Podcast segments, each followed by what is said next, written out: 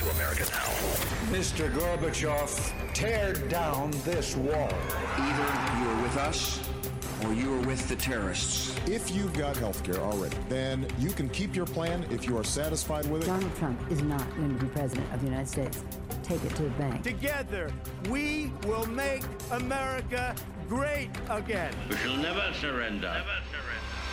It's what you've been waiting for all day. Buck Sexton with America Now. Join the conversation. Call Buck toll free at 844 900 Buck. That's 844 900 2825. Sharp mind, strong voice. Buck Sexton. Healthcare hysteria abounds, my friends. It is all over the place. Happy Cinco de Mayo. Buck Sexton here with you all. Uh, really appreciate you hanging out with me on this. Well, hopefully it's lovely wherever you are. It's been it's been raining like crazy here in New York City, uh, but thank you so much for being with me. I very much appreciate it. And yesterday you had the House pass a health care bill. We talked a lot about it, the different details of it, the all right. So we know what's in it more or less. Uh, and today you had the the aftermath, which is just hysteria from the left on this. They believe that this is a medical apocalypse that will befall all of us. Uh, and of, of course, the reality is it, it's not nearly potent enough in either direction to have all that much impact as a, and it's not even a law yet. But you never want, if you're a, a leftist journalist, you write for one of these, one of these uh, postings out there that is always trying to just one up the others with the most outrageous, inflammatory headlines possible. Uh, this was an opportunity. We're, we're back to the Democrats are back to the GOP wants to kill old people and hurt poor people and not give them health care. That that's mostly the argument.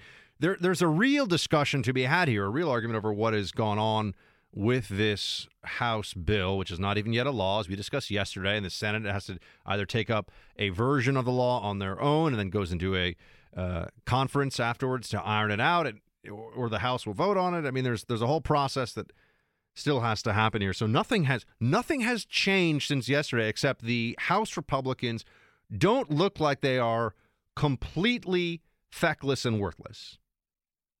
That's it, really. Not not much else has changed. Uh, but that didn't stop various sites from making it sound like this was the this was the worst thing ever and that the GOP is full of hateful, spiteful maniacs who just want to watch people die slowly from preventable disease in the streets. Um, you've got Jezebel. Here's a health. Here's a headline: GOP healthcare bill passes as House Republicans drink beer and Democrats sing. Um, and then you've got another site called Broadly. After passing cruel and deadly healthcare bill, the GOP celebrates um, with beer. By the way, these, these are headlines about a a beer party that I didn't even think happened, right? But you go down the list of, of different headlines here. Millions of Americans are about to lose health care coverage, and the Republicans are drinking beer.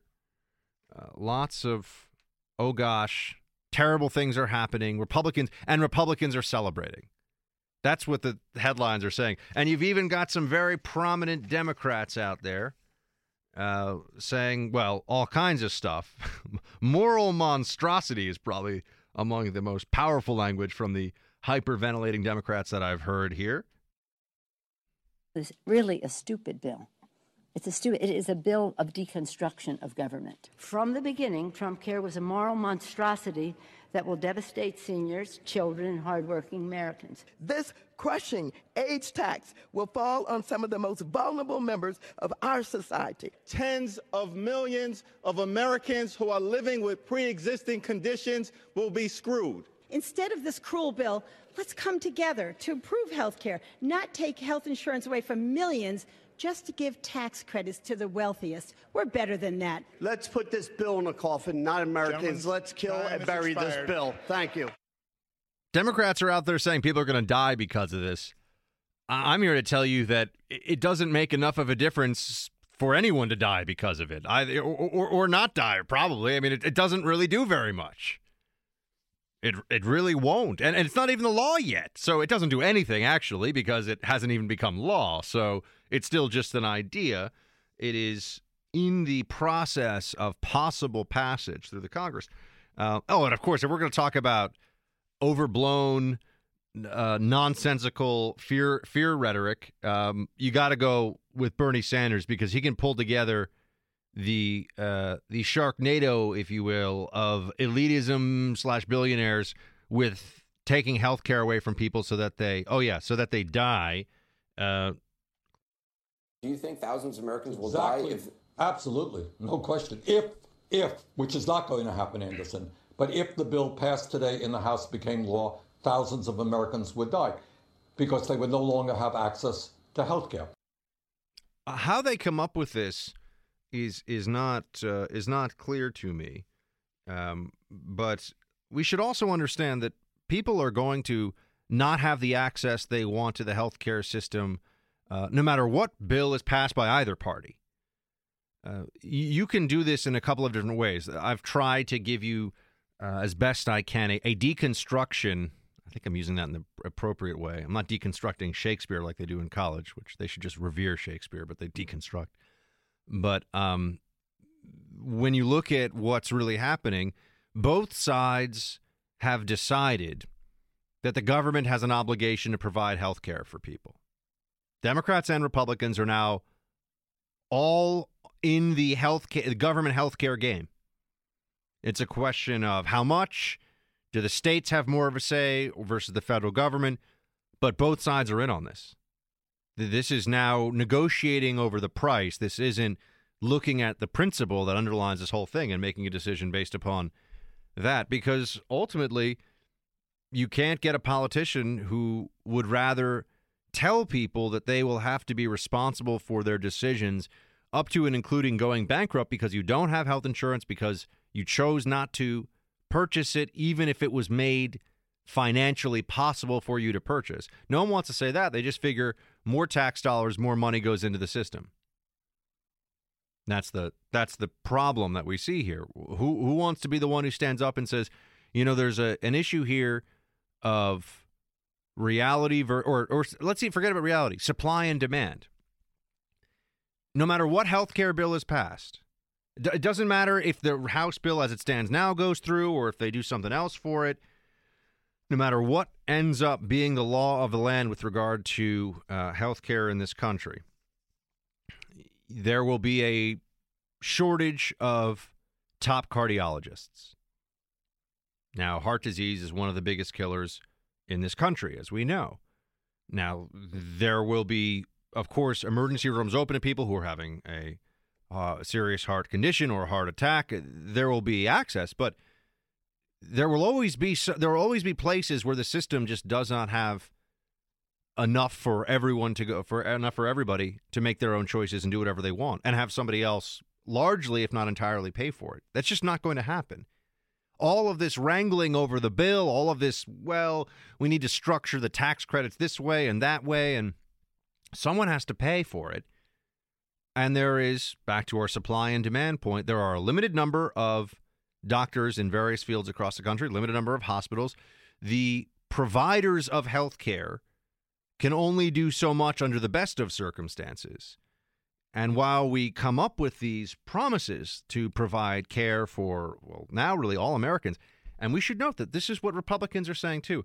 Republicans believe that everybody should have health insurance, and they believe that there should be a massive tax subsidy for that insurance, which just is redistributing costs around to different people based on what they think is fair. So they're they're determining all that. This is not free market. It is maybe slightly more free market than Obamacare, but you still have the government telling insurers what plan, whether it's state or federal, what plans they can offer. You still have individuals who will be buying insurance with assistance money from the federal government. And that means that those who have pre existing conditions, which is not in the tens of millions, that was a nonsense statement from whoever that congressman was. Uh, but those who have pre existing conditions uh, are, are going to be subsidized by other people in the healthcare market. That's, that's happening, whether it's through a, a high risk pool, which is going to be paid for with tax dollars, uh, or if they're brought into the, the general pool, however it is set up. This doesn't change the basic laws of the universe. It doesn't change supply and demand. And we are now in a situation where the Republicans won't be honest about this, but we've decided that health care is a human right instead of a a, a good and ser- a goods and services. It's a market commodity. It's something that you buy. It's something that you pay for. And it's no longer just about in extremis, everyone gets care, no one's allowed to die out on the street waiting to get into the hospital. We've gone well beyond that now. Everyone's entitled to continuous care, and the government's deciding the subsidies and the rates. This is what's fascinating to watch play out is that this is not nearly uh, profound enough as a an act of government to warrant the outcry from the left. But because the left is screaming about how it's going to throw all these people off their insurance and they're all going to die and the Republicans are monsters, we don't even have the discussion. We're not even having the discussion about wait a second, this isn't about a free market. This isn't about allowing, allowing people to buy the health care plan that they want. This isn't distilling all of this down into basic contracts with insurers like you do with everything else in your life. Right? When you're when you get car insurance, you you know what you're paying, you know what you're getting, you know what you're dealing with. I mean, sure, there's some shenanigans here and there, I'm sure, but with your house the same thing. It's only with health insurance that we pretend it's insurance when it's really just care. And health care is just goods and services. It's it's money. They're moving money around. We're having an emotional argument instead of an economic argument. And I'm talking about Republicans. No one will make the honest and forthright case about what's going on here. This is not a repeal of Obamacare. As I said to you yesterday, does not repeal Obamacare. In fact, it just changes around some of how Obamacare does what it does so that it's perhaps more efficient, slightly less costly, slightly less likely to have insurer flight from states where already there's one plan, the plan stinks. But these are mostly stopgap measures. They don't change the basic reality. And, and by the way, we're off in this corner talking about what is really the individual healthcare market. We're not talking about the long term costs of Medicare. We're not talking about the government's continued spending beyond what it takes in and what that means for us as an economy at a macro level. No, we're all fighting over the individual healthcare market right now, and it's just become a question of how big, sh- how generous should the subsidies be? How much of your tax dollars should go to a system that will largely benefit other people more than it benefits you? That's the reality of it. Uh, for a lot of folks who are going to be paying for their plans, even under even if the Republican plan goes through or the Republican law goes through, they will be subsidizing others. So you're not even getting the maximum benefit of the dollars that you are paying for y- your family's health care and your health care. You will be subsidizing others. Uh, and this is why they've destroyed the concept of insurance. It's not insurance. We are not talking about health insurance. We're talking about health care. And this is the danger that we face now politically. Republicans did something great. High five, Republicans. You're not completely useless. The Republicans, in the Senate, are already saying they're not going to go forward with the bill as passed. And so we'll see how this shakes out in the weeks ahead. But they've more or less accepted that some version of a government system of mandates for insurers as well as people, encouragements and inducements and financial support for people across the country to buy health care, that's that's here to stay. That's not going away. So Republicans did something, but whereas right now, and, and I'm I'm going to tell you to keep an eye on this because it'll happen. It's not going to happen tomorrow or next month, but this is how the narrative will shift. Right now, it's Republicans are evil and they want people to die, and they're they're throwing grandma, they're taking grandma in the wheelchair and throwing her off the cliff to save money for the fat cat donors that own the insurance companies. Oh, you know they're so evil. The whole thing, you get it. It's it's Mitt Romney 2012 all over again. Republicans are giving people cancer. I mean, that's what the Democrats are saying. That will still be there, but also understand that when it comes closer to the midterm elections, the story's going to be the Republicans lied to you, America. They said they were going to repeal Obamacare. They didn't repeal Obamacare. In fact, they just tried to mess with Obamacare a little bit and made it worse. Now, will that be true or not? Doesn't really matter. they'll say that they that the Democrats will say Republicans misled the American people about how terrible Obamacare was. They didn't change enough of it to even begin to pretend that it's a repeal of Obamacare, and they are accepting many of the basic premises that House Republicans, Senate Republicans for years were saying we're destroying healthcare, destroying the economy, and need they need to be gone. Democrats are going to say, "See, they were just they were just talking about a whole bunch of stuff, and they didn't mean it." And what we did, we being the Democrats, was brave because we pushed for the very kinds of plans and the subsidies and the actions that Republicans have just done a worse job of. But you see, we're negotiating now over the price of Obamacare. We're not talking about the eradication of Obamacare and the political consequences for that in the midterms will be severe.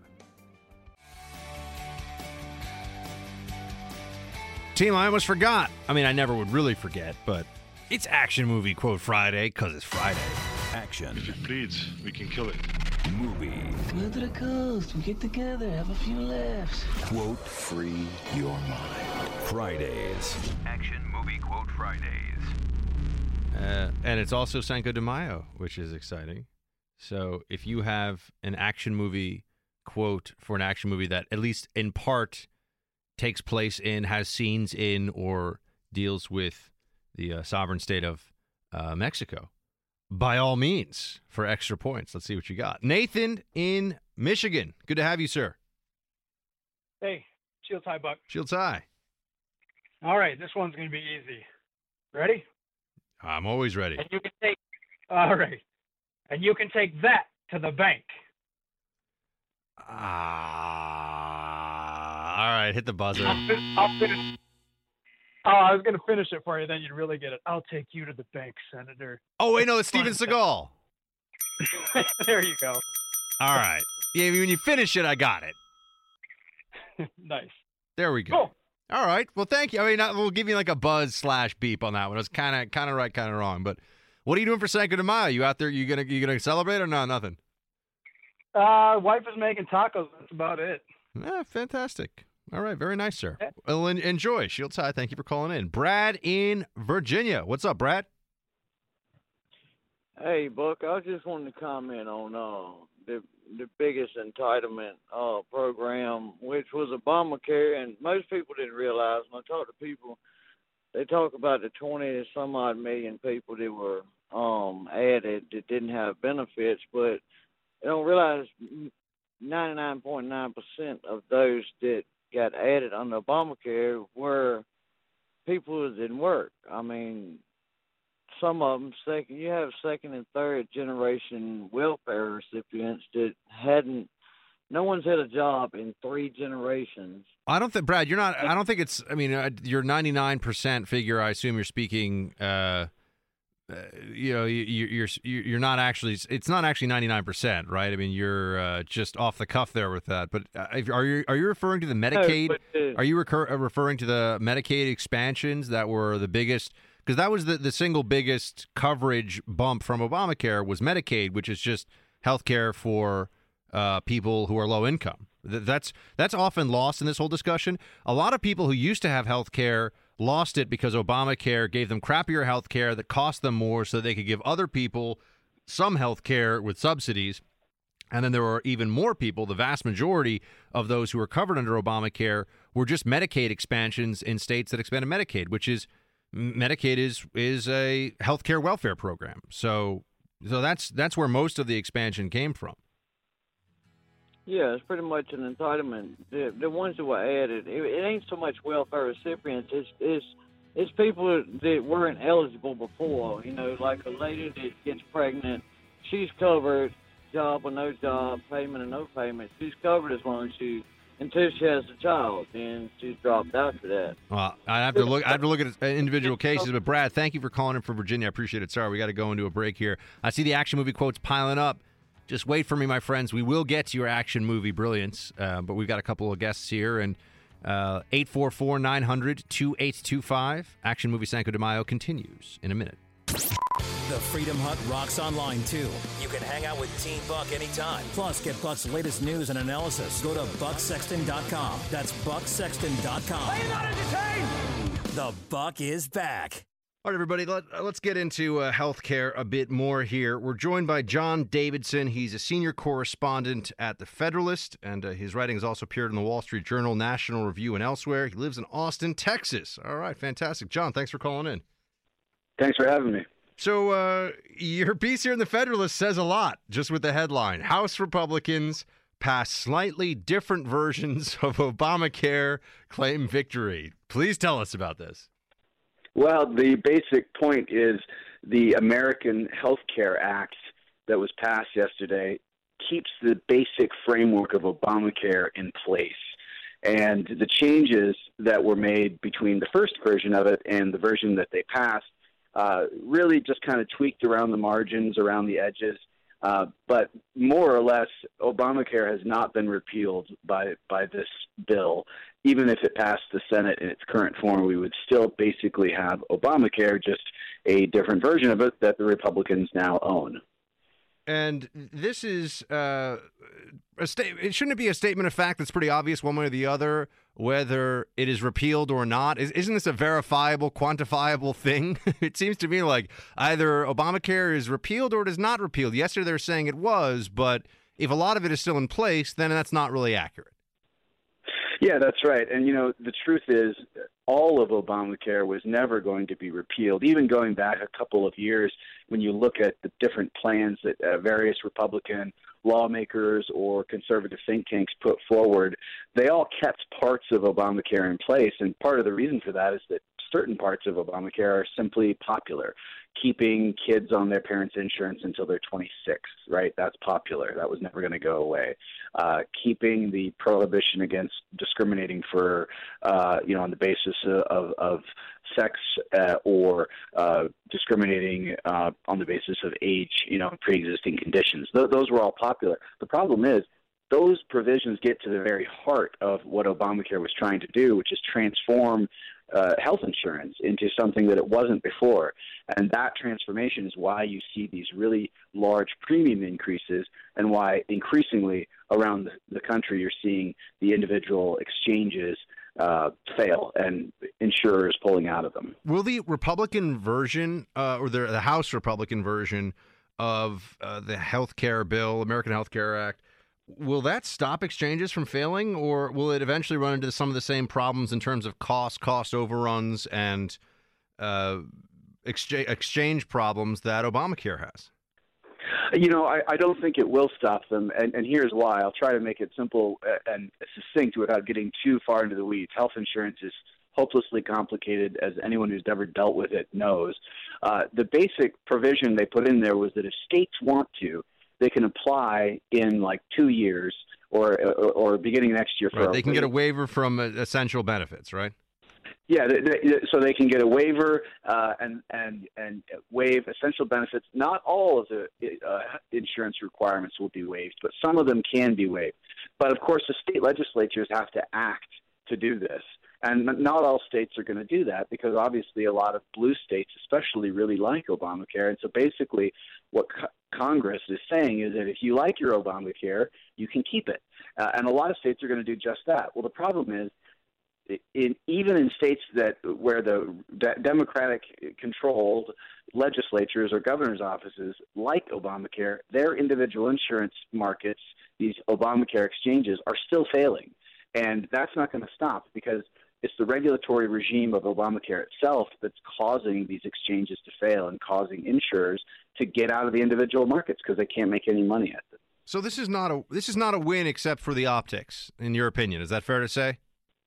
Yeah, and it's sort of a win for the right and the left only on the optics. There's no substance here. It's all political theater. Republicans get to say, hey, we repealed Obamacare and we fulfilled our campaign promises that we've been making for seven years.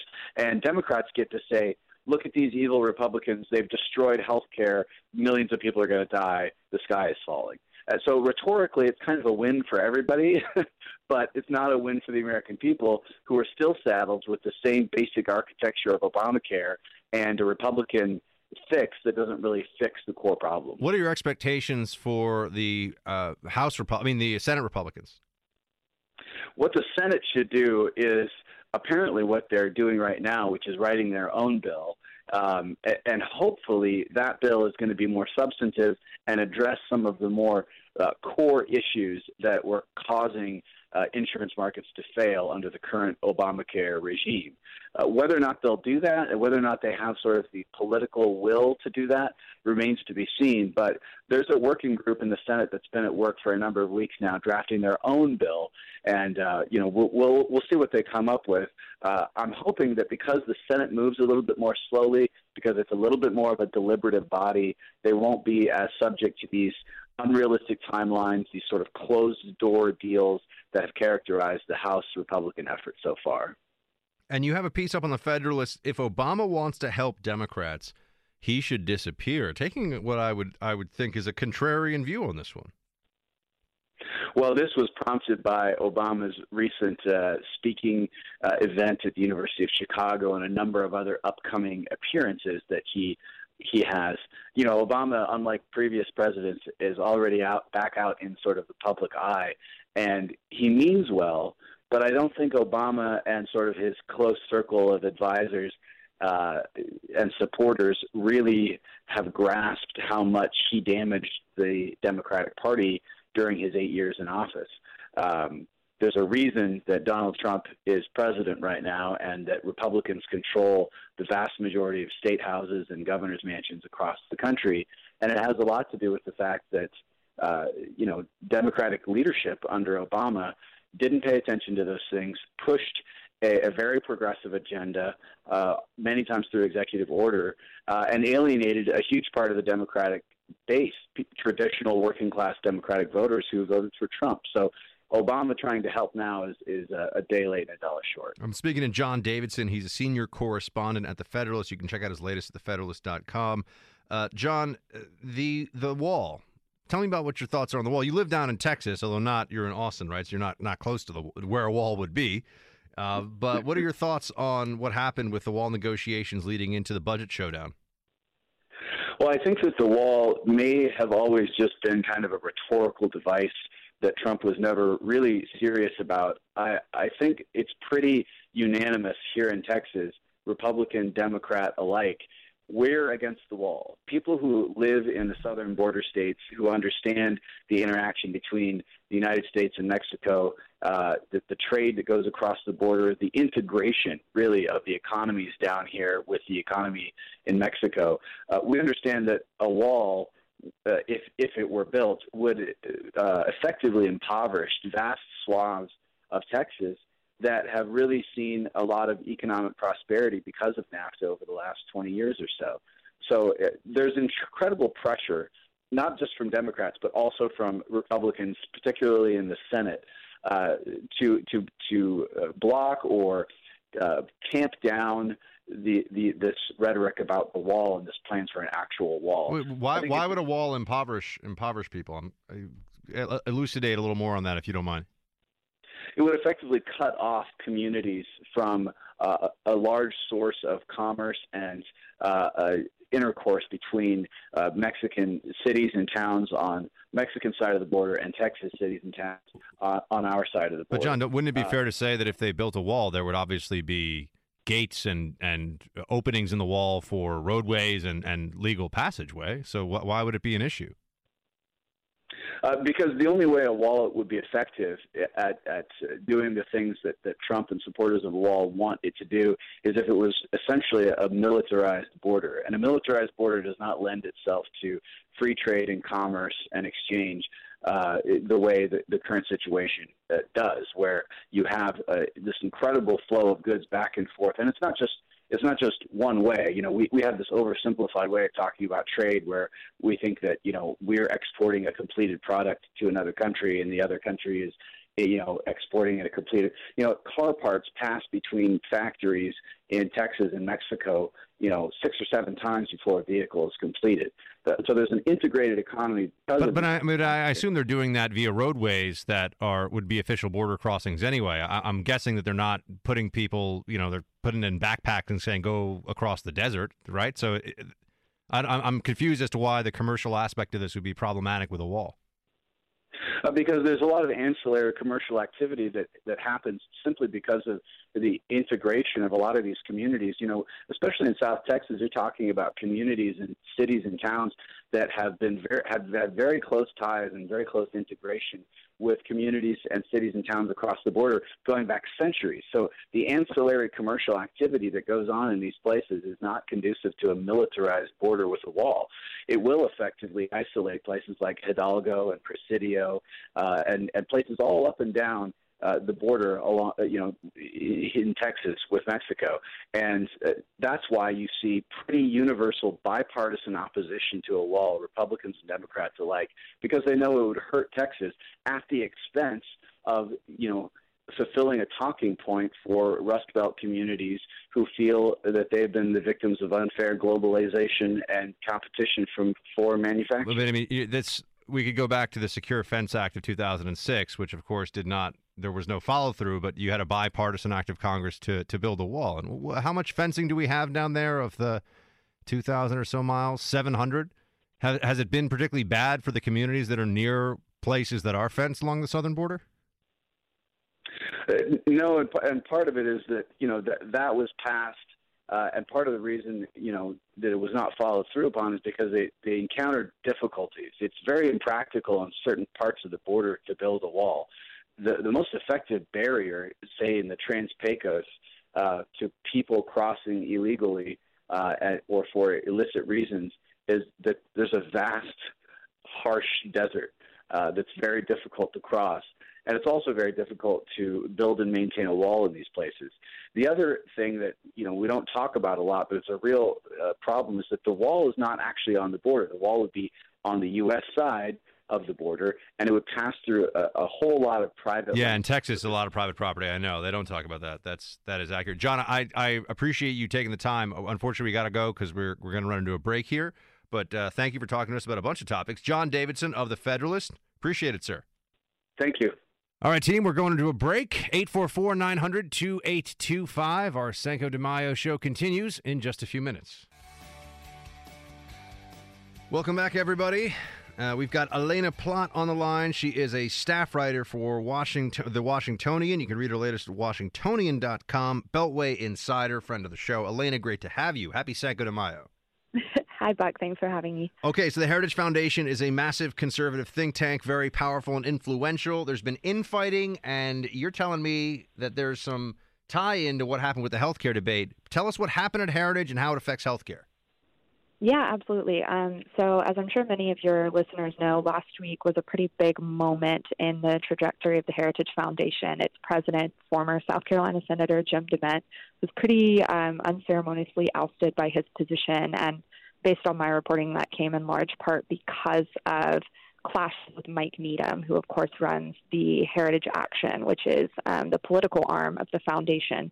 The two of them clashed over, you know, should should Heritage go all in in support of Trump, or should it kind of step back and align itself more with the interests of, say, the Freedom Caucus? But I, I, I found that the turmoil at Heritage was particularly interesting this week when we sort of saw. Um, Speaker Ryan, Leader McCarthy scrambling to get votes for this health care bill because normally Heritage would be a pretty potent force in rallying members to leadership side in something like this. Um, but the turmoil is, and the fracturing in the party is such that there's essentially no outside group there to help Republican lawmakers when they have a really close vote coming up. And what's going to happen now? Who's going to take over, and how does this affect legislation going forward? So right now we know that um, most likely Ed Feulner is going to be interim president, who of course was one of the founders of the Heritage Foundation. He was sort of the kingmaker during the Reagan years. Um, but you know, my sources tell me that all signs point to Mike Needham ultimately taking over, which sort of means that heritage action, sort of the politi- politicization of the place, is going to effectively take over this entire institution. And that means that um, they will likely be a thorn in Republican leadership's side going forward. And if this healthcare vote was any indication, I don't know um, how much of a help they're going to be on bigger plans of President Trump, like, say, tax reform or an infrastructure bill. And what do you think the Republicans uh, in the Senate are going to do in response to the House passage of the uh, American Health Care Act? I mean, what are your sources telling you about? Is it true they're really going to just come up with their own bill?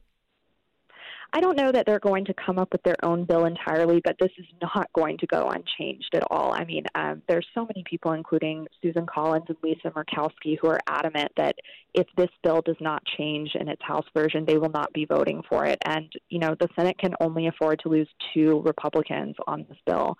Um, so it's really important that you know Mitch McConnell kind of get down and figure out what it is that's going to satisfy, say, the Murkowskis of the conference, but also the Ted Cruzes of the conference. You know, you have people in red states like Ted Cruz and Jeff Flake who are going to have a base of voters um, when they're up for reelection saying, you know, we were promised repeal and replace for seven years now, and this just doesn't do that.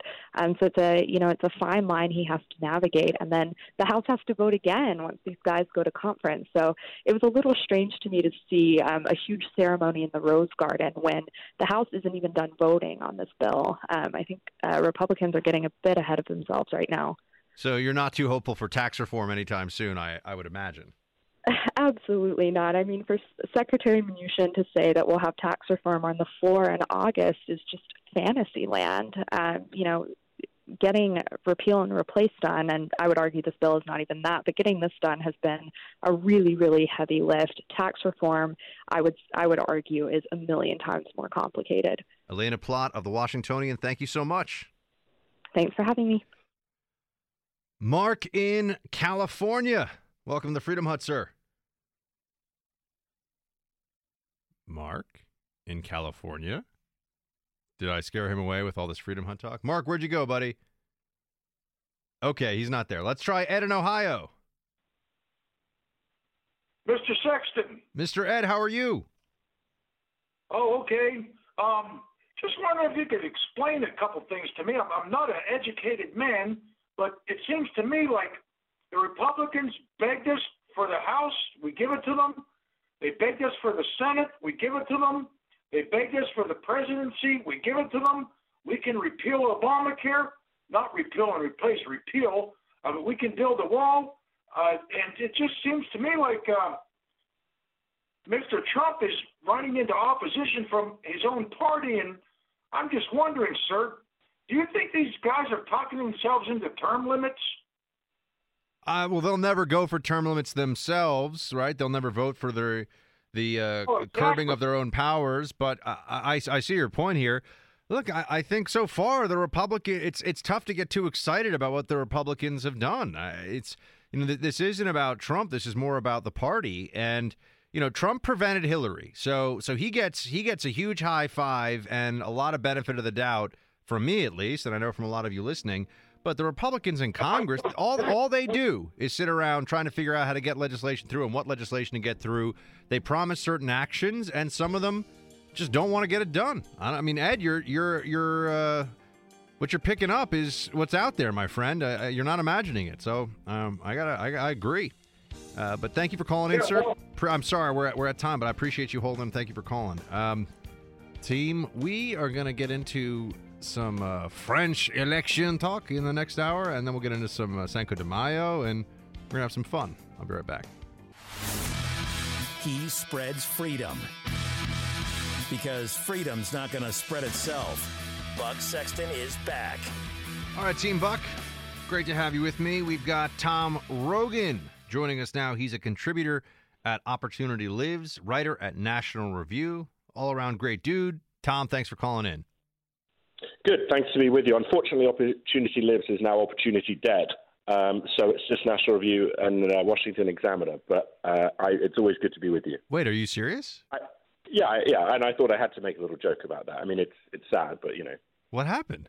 I didn't know about this. Well, I think it's as as with media organisations, a great idea, and um, you know, unfortunately, the uh, logistics didn't necessarily. Well, fortunately, Na- National Review has, has some- some- National Review weathers many a storm. It is it is a good a good ship to be on in uh, the stormy Yeah, seas that are conservative media. Which, by the way, I haven't talked about that much on the show right now. I don't know what conservative conservative media even is anymore. I, I- don't know what's going to happen, where it's going to go.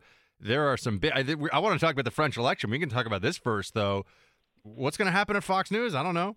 are any of the competitor networks or the upstart networks going to catch a catch a a, a real gust of wind here and, and move forward and get big? I don't know, but right now it's like, what is that? What is conservative media? I don't even know.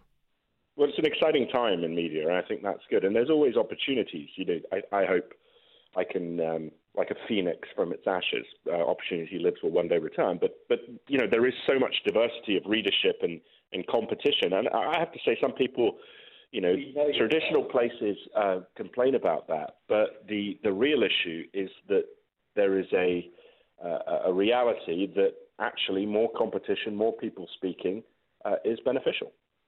I, I agree. Although you do have a, a lot of, uh, I mean, the, the, competition online pushes it to a point where, as you well know, uh, Tom, uh, the expectation from much of the writing that people do is that it will be for free, which is not, which is not conducive to uh, paying bills and and uh, and and surviving very long in the business. So. Uh, yeah, but yeah. Yeah, the, yeah no, I'm I saying mean, that the, the digital media world brings with it fantastic uh, fantastic openings, but it also means that there are uh, the, the, downward pressures uh, on wages in the marketplace are are very real. So that's something else. Anyway, Tom and I will talk about conservative media together another time. Let's talk about the French. let's talk about the French election, sir. Um, we've got uh, uh, Marine Le Pen um, hey, you know what? I'm just going to hand this over to you, Tom. It's Friday. It's Cinco de Mayo. I haven't had a margarita yet, but I'm already thinking about them. Tell me what's going on with the French election on Sunday as you see it right now. Well, I think the first thing uh, to note is that the the um, Emmanuel Macron, who's the sort of centrist candidate, is is leading by quite a significant margin.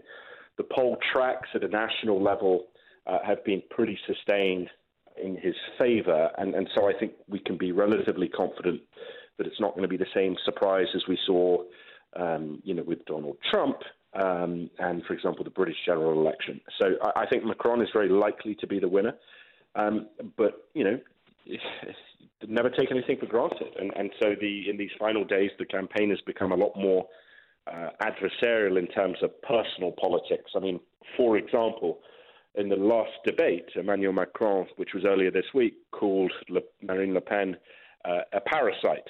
Uh, I mean, I think that's as bad as it, ever got between um, uh, Mrs. Clinton and, and, President Trump. So there is a lot of animosity there, and the question will be whoever wins.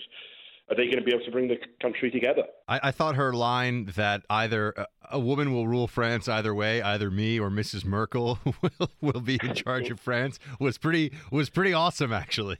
It was a clever line. It, you know that that was it was a clever line, and she got under his skin a little bit. Um, you know, and, and I think he was just telling himself at certain points just to sort of stay calm and, and maintain composure um, because he is the front runner. But you know, there there was a a playfulness to her character, I think, in the debate that you know she, because she's so far behind.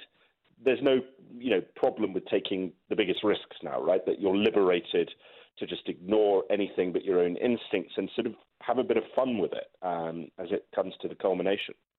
Uh, tell everybody about the, the, the parallels that that are being drawn between the uh, well the Trumpist surge in this country and, and Trumpism as a response to globalism and the the rise of Marine Le Pen. Uh, why is she why is she resonating? Why is she in the second spot here for uh, the premiership of a, of a very important country with a very large economy and a serious military. You know, why is this all happening? Well, you know, I think it's slightly different to, to President Trump. I mean, if you look at the protectionism that Marine Le Pen represents, it's much more harder line uh, than President Trump. Uh, the sense of belief in regulation, in protecting, um, you know, benefits uh, welfare benefits is something that, that makes, I think, Marine Le Pen actually, you know, in many ways somewhat on the left. But I think the vein of anger that exists in France because of a an economy that has seemed to stagnate, a situation of insecurity, a fear that traditional values of France are being degraded in the name of multiculturalism without values. I think those are those are issues that particularly uh, affect France. And look, I mean, I, personally, I, you know, I had a piece at National Review this week saying why I thought, or actually last week, saying why I thought uh, Macron was the more conservative candidate. But at the same time, you know, I'm, I'm very skeptical of liberals like President Obama who endorse. Macron. Oh, we've got it. Let's let's let's play that for one second. Obama. I'm not planning to get involved in many elections now that I don't have to run for office again. But the French election is very important to the future of France and the values that we care so much about. I have admired the campaign that Emmanuel Macron has run. He has stood up for liberal values. He put forward a vision for the important role that France plays in Europe and around the world. He appeals to people's hopes and not their fears. I also want you to know that I am supporting Emmanuel Macron to lead you forward. I don't know if this is gonna, I don't know if is going to help Macron because you know Obama is is a, is a globalist type, and uh, you know that might not that might not have the effect he intends. Right, and I also don't think you know maybe I'm delusional. I also I, I think a lot of this is President Obama desperate to be back in the news, right? That he wants to be you know relevant again. He can't go off into the sunset and play golf as President Bush did. Um, and I think there's a kind of pathetic quality to that. But anyway, the, the issue I think, I'm, the reason I think Macron may have some opportunity here is number one, I think anyone with a brain in France should be able to get that you really are going to have to have a big crackdown on those elements in society that are uh, working uh, against the very notion of France as a, a you know dem- democratic society with the rule of law and basic rights. And, and and sort of kowtowing to some of the extremism. But you also need to expand opportunity there. I mean, you know, anyway. But look, President um, Obama, in terms of his, you know, pro-regulation viewpoint in terms of office, Emmanuel Macron's centerpieces for his campaign has been to, to actually deregulate the private sector workplace to make it much easier for small and medium-sized businesses to hire and fire. Uh, which is a functional issue in terms of youth unemployment in France. It, it's the you know it's the social welfare state promoting the you know destruction of the popular welfare, and so he's trying to address that. But we shall see what happens. I just wonder with President Obama whether um, he, he I, I, I, suspect he doesn't really care that much uh, whether it helps Macron. I think he just wants to be able to say. Yeah, Obama's first Obama's first concern is is always Obama. That that that's uh, right. that's well well um, well put and nothing new. Uh, but uh, Mélenchon, I find this very interesting. So, for everyone listening, I know it's a, the French are having their big election on Sunday. I know it's not here, but you can see the parallels between some of the dynamics at play in France and some of the dynamics from our most recent election. Uh, and but but Mélenchon is the uh, he's a Trotskyite, right? He's basically a communist and he has not. They call him the uh, the the Chavez of France for Venezuela's uh, Hugo Chavez, um, and he has refused to throw his support behind Macron, from what I understand, which could be a little bit. So you got the commie won't back the center left guy because because people often forget he wasn't Macron part of Hollande, the socialists' cabinet, so that's a thing. I, he he was, uh, but I mean, he did quit. I think because they wouldn't push ahead with some of the deregulation things. And but you look, you're right. We are going to see, and I, I, understand why a lot of people are skeptical. And my, I think the interesting thing is why is um, you know Mélenchon uh, supporting uh, Marine Le Pen, and, and it's quite basically, I think because for his support base, the idea of a um, French industries which are incredibly inefficient being protected from external competition is something that his voters uh, would want. They don't want the reforms that are necessary to liberate uh, French society, to increase its productivity. And, and those things are hard steps, but they are necessary. And I do think there's a distinction here between President Trump and Marine Le Pen in the sense that where both talked about the idea of more of better trade deals, and what you see from President Trump is also this dual effort to say, okay, how do we get you know, private sector hiring up? How do we make it easier? These business roundtables. How do we, you know, cut regulations? You don't see that from Marine Le Pen. There is a, and that is a major difference that, you know, many on the left like to, to blur them, especially because of the sort of legacy of uh, some of the things. Into, yeah, she, she's she's about nationalism and anti-immigration, but she's also anti-efficiency, right? I mean, she she's she doesn't care yeah, about yeah. what's going to grow wealth, and she doesn't care about uh, free trade, or and she's the opposite of free trade. So th- if she wins, it's not like all of a sudden they're going to there, there'll be no draining of the swamp. That is a dynamic that whether one believes Trump will do that or not, I, I don't see that from Marine Le Pen. I don't see the we're going to get rid of all of the uh, all of the sloth and ineptitude and bureaucracy in this country in in France. Th- correct. I think that's absolutely right. I think you know in, in Marine Le Pen's case, it's about preserving the status quo and, and Because she wants to like like protect the pensions and all right. I mean, there there's a lot of big. There's basically a lot of big government stuff, but it's big French government stuff as opposed to big EU globalist government stuff. Yeah, exactly. And and it and it's but it but it's the idea that you know you the 35 hour work week and you know protect these generous pensions and the way that you're going to be able to pay for this is you know the, the, the old protectionist idea that if you, put up tariffs that you keep wealth at home. Uh, I, I fundamentally don't believe that, but you know, that's that's her point of view and her electorate supported point of view, and you know, it's at least you know they're, they're going to have a. Uh, we're going to see what happens. It should be exciting. Just give us a, a couple, uh, you know, your your your top of the line comments here, or top of mind. Sorry, top of the line too, Tom. We only want the best for you, but no, top top of mind comments on the uh, Duterte, uh, the president of the Philippines, and Trump meeting, and there was this whole dust up. What happened? Well, so I, you know, I think what's interesting here. So basically, President Trump had a phone call with Rodrigo Duterte, the president of the Philippines. That upset a lot of people, um, specifically because President Trump extended an invite to President Duterte to come to the White House.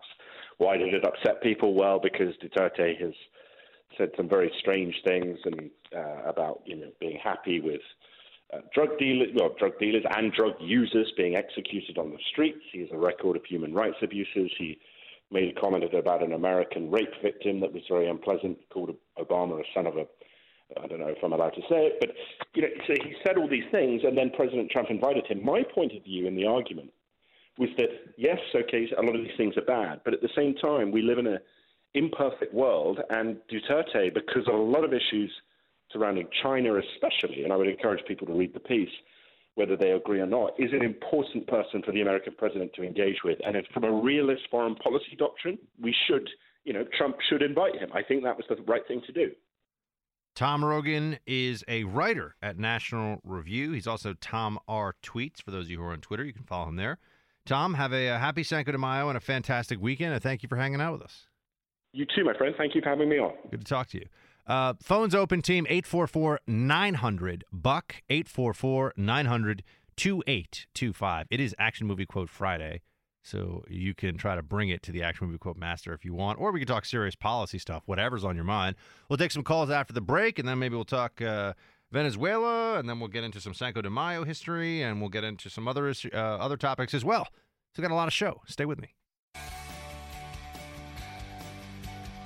All right, we've got calls racked and stacked. We are lit here in the Freedom Hut. Um, Mark in California, you're on the Buck Sexton Show. Good to talk to you, sir. Hey, Shields. Hi, Buck. Shields. Hi, Mark. Hey, so uh, Tuesday I was a little uh, fast on the gun for the Action Quote Friday, so it's Friday. Okay, you waited. I like this. you you've been waiting all week. I appreciate it. Yeah, well, you didn't let me go on Tuesday. Fair enough. I'm here on Friday. Mark, So, this is not nom. There uh, are Are you rules. ready, sir? Yes, sir. Uh, right, it is. I like that. Okay, so uh, here it goes. Remember when I tell you? Remember when I told you I'd kill you last? I lied. Uh, that's from Commando, and it's when he's holding, I believe his name is Sully, by the leg over the ravine after he has moved his yellow Porsche off to the side of the road. I, I'm pretty sure I knew you would have got that. You are the man, Buck. I really enjoy your show, buddy. Thank you, bring man. it to the people who really don't get in there, and you make us feel uh, like we're a part of something. Awesome guy. You guys are all you guys are all my extended family who listen. So thank you very much, Mark Shields. High, appreciate the call. Um, Maggie in Mississippi, WBUV. What's up, Maggie? Hey, Buck. Okay, so I got an action quote for you. Yes, ma'am. Ready? Here we go. All, all right. Um, I've tried to kill this man, this person, three times, and he just won't die. Uh, hit the buzzer. What is it? Twelve rounds feature with John Cena. Oh, I didn't even know John Cena made movies. Is that a, that's a thing that happens? He makes movies. I thought he was a wrestler, right? Yeah. He's an actor. Yeah. I mean, oh, uh, Maggie, it's leg- it's definitely an action movie because I'm sure that guy's not doing Shakespeare. But I mean, no offense to John Cena, uh, but uh, I don't know that one. So you've introduced me to. Is it good? Do you recommend this, or is this a slightly obscure offering? I've seen all three of them. They are awesome movies. Um, The first one's got John Cena. The second one has um, Randy Orton, and the third one has Dean Ambrose. Oh, all right. I'll have to check He it out. also starred in the movies, uh, the Marine, one of the Marine movies as well. Yeah. Okay. Well, very nice. All right, Maggie. Well, happy Cinco de Mayo. and Have a fantastic weekend. Thank you for calling in. Uh, Bill in West Virginia. What's up, Bill? On WWVA. Hi, Buck. I'd like to point out uh, the similarities between the current Democrat uh, ploy of uh, concocting the Soviet threat for their own political gain, and in 1979, the same sort of thing with two Democrat senators, Stone of Florida. You mean the Russian threat right now? Well, Russian threat now, and Yeah. 1979. Yeah, Soviet threat. Right. Right. Yeah. Okay. The uh, NSA issued a report saying that there was a combat brigade in Cuba. And uh, after all the dust settled, there had been no change in the Soviet presence in Cuba since the uh, missile crisis when there was a, some sort of an agreement reached. But it's the same ploy, creating this non existent threat for their uh, uh, political gain. Those two senators were running for re election at the time.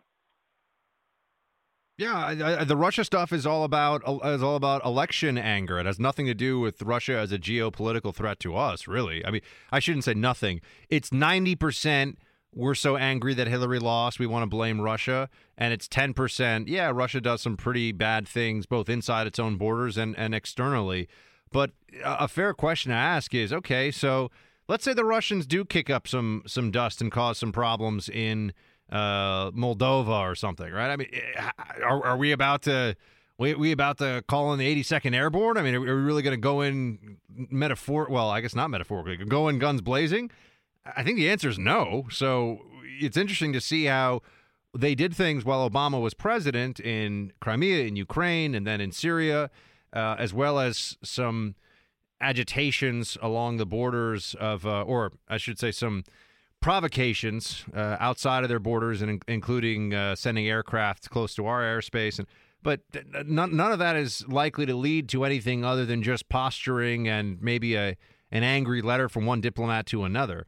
So I, I think it's a very uh, Bill. I think it's an exaggerated threat based on domestic politics right now. And th- keep in mind, the Democrat intelligentsia, stretching back for decades, was willing to was willing to explain away uh, communist monsters like Stalin and Khrushchev uh, and said that they weren't a threat. Now we've got Putin, and all of a sudden we're hearing about how he jails journalists and and walks around without a shirt on too much and is mean to other countries. Well, okay, but that's nothing new. He's been doing it for a long time. Why, why the anger now? Well, they're using that to uh, get votes to Yeah, of course. the Yeah, I mean the, narrative. But by the way, there are so many. And, Bill, thank you for calling in. Shields High, I appreciate it. Um, those of you who wonder what I say, it's Shields High, and it's a reference to uh, phalanx warfare in ancient Greece. But we'll get there. I'll, I'll I'll bring it up again, and we'll go a little more detail on that when I have some time on a maybe even on a Friday, but not today. I don't think. Maybe maybe today. Uh, yeah, on Russia, it's just funny to see the Democrats become so apoplectic on that and and just freak out so much. Same thing during health. I mean, Elizabeth Warren is saying this isn't football. It's not about scaring, uh, scoring points. Families will go bankrupt and people will die because of health care. Buck Sexton with America Now. We are gold. The Freedom Hut is fired up as Team Buck assembles shoulder to shoulder, shields high. Call in 844 900 Buck. That's 844 900 2825. Lines are lit 844 900 2825. As you just heard a second ago, we've got some space if you want to call in. We've got a bunch of calls that we'll take right now. Richard in West Virginia, good to talk to you, sir. Hello there. Hello there. Uh, you know, I, I don't know if you explained this or not. So one th- one of the things I wanted to ask is, what's that shield tie? I hear you saying it to call Okay, so all right, so I, I guess we'll get into some of it now. I was going to do. A, so I used to do uh, when I I did the Buck Sexton show over at uh, the Blaze, which is when I started my career in radio. I don't know, four years, five years ago, something like that. Now, um, I uh, would do deep dives in various either historical events or even just periods in history that I found of interest. So we'd spend uh, half an hour, maybe an hour, uh, on a, a subject of history, and I talked once about uh, phalanx warfare in ancient Greece, and the well, the, the hoplon, which was the large shield. Those of you who have seen 300 have some familiarity with what I'm talking about. Although 300 is really there's a lot that's obviously uh, not historically accurate, or the the visuals in particular. They're missing all the armor that pretty much, except for the uh, the greaves um, and shin guard, and well, the what goes over the shin. Um, but they uh, they carry a hoplon, which is a large uh, shield, and the Spartans, who are obviously well known for combat, would say, "Come back with your shield or on it." And I was talking to the uh, audience then. I was talking to Team Buck then about it, and I said, "Well, it, all of you, it feels like, especially being here in New York City and going up at, against liberals in the media and and fighting for ideas that we all believe in, it feels like this is my phalanx, and so here we are."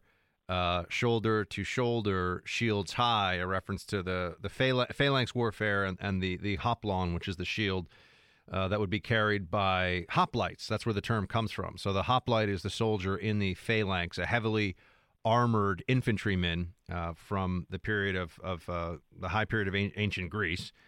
Uh, and that was the they, they, were the centerpiece of that form of warfare. And yeah, so that's that's where shields high comes from.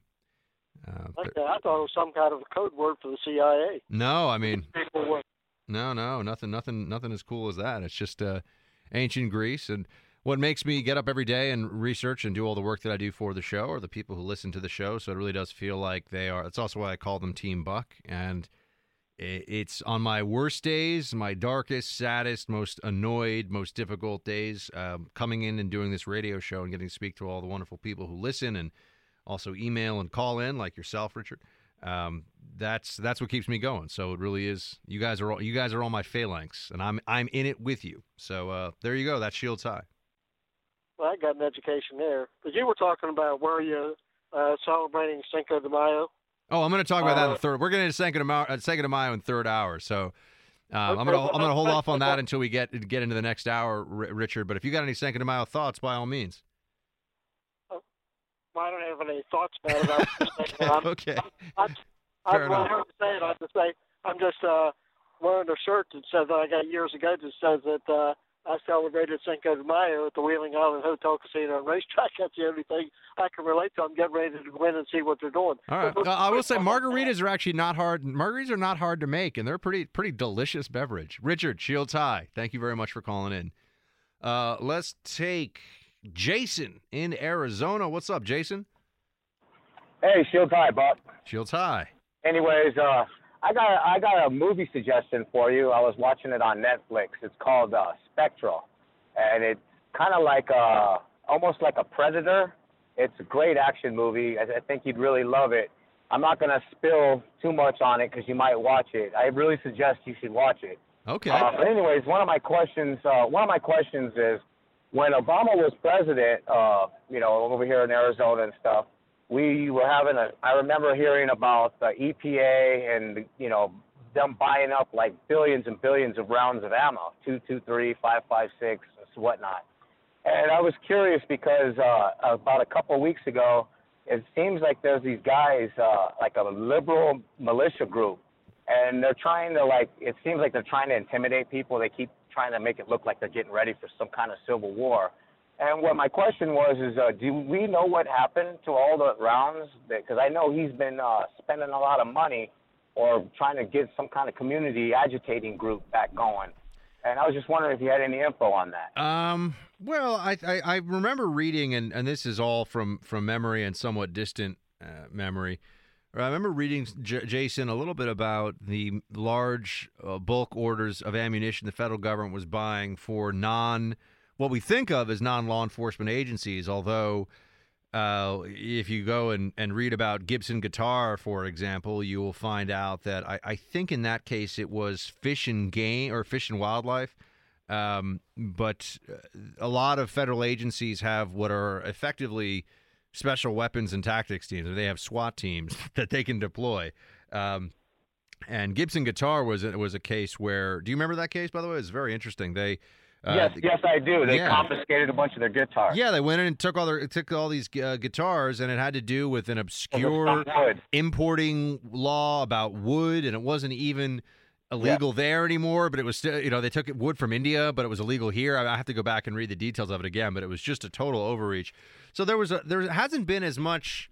No, and, and that may be because I think the uh, the Democrats and the Obama administration towards the end realized that it's really bad press to have those federal agencies that we don't think of. You know, it's one thing when the FBI goes in, and sometimes they're a little overzealous, but when you have fish and game.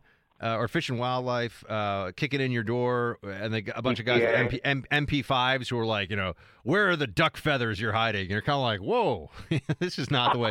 This is not the way this is supposed to go.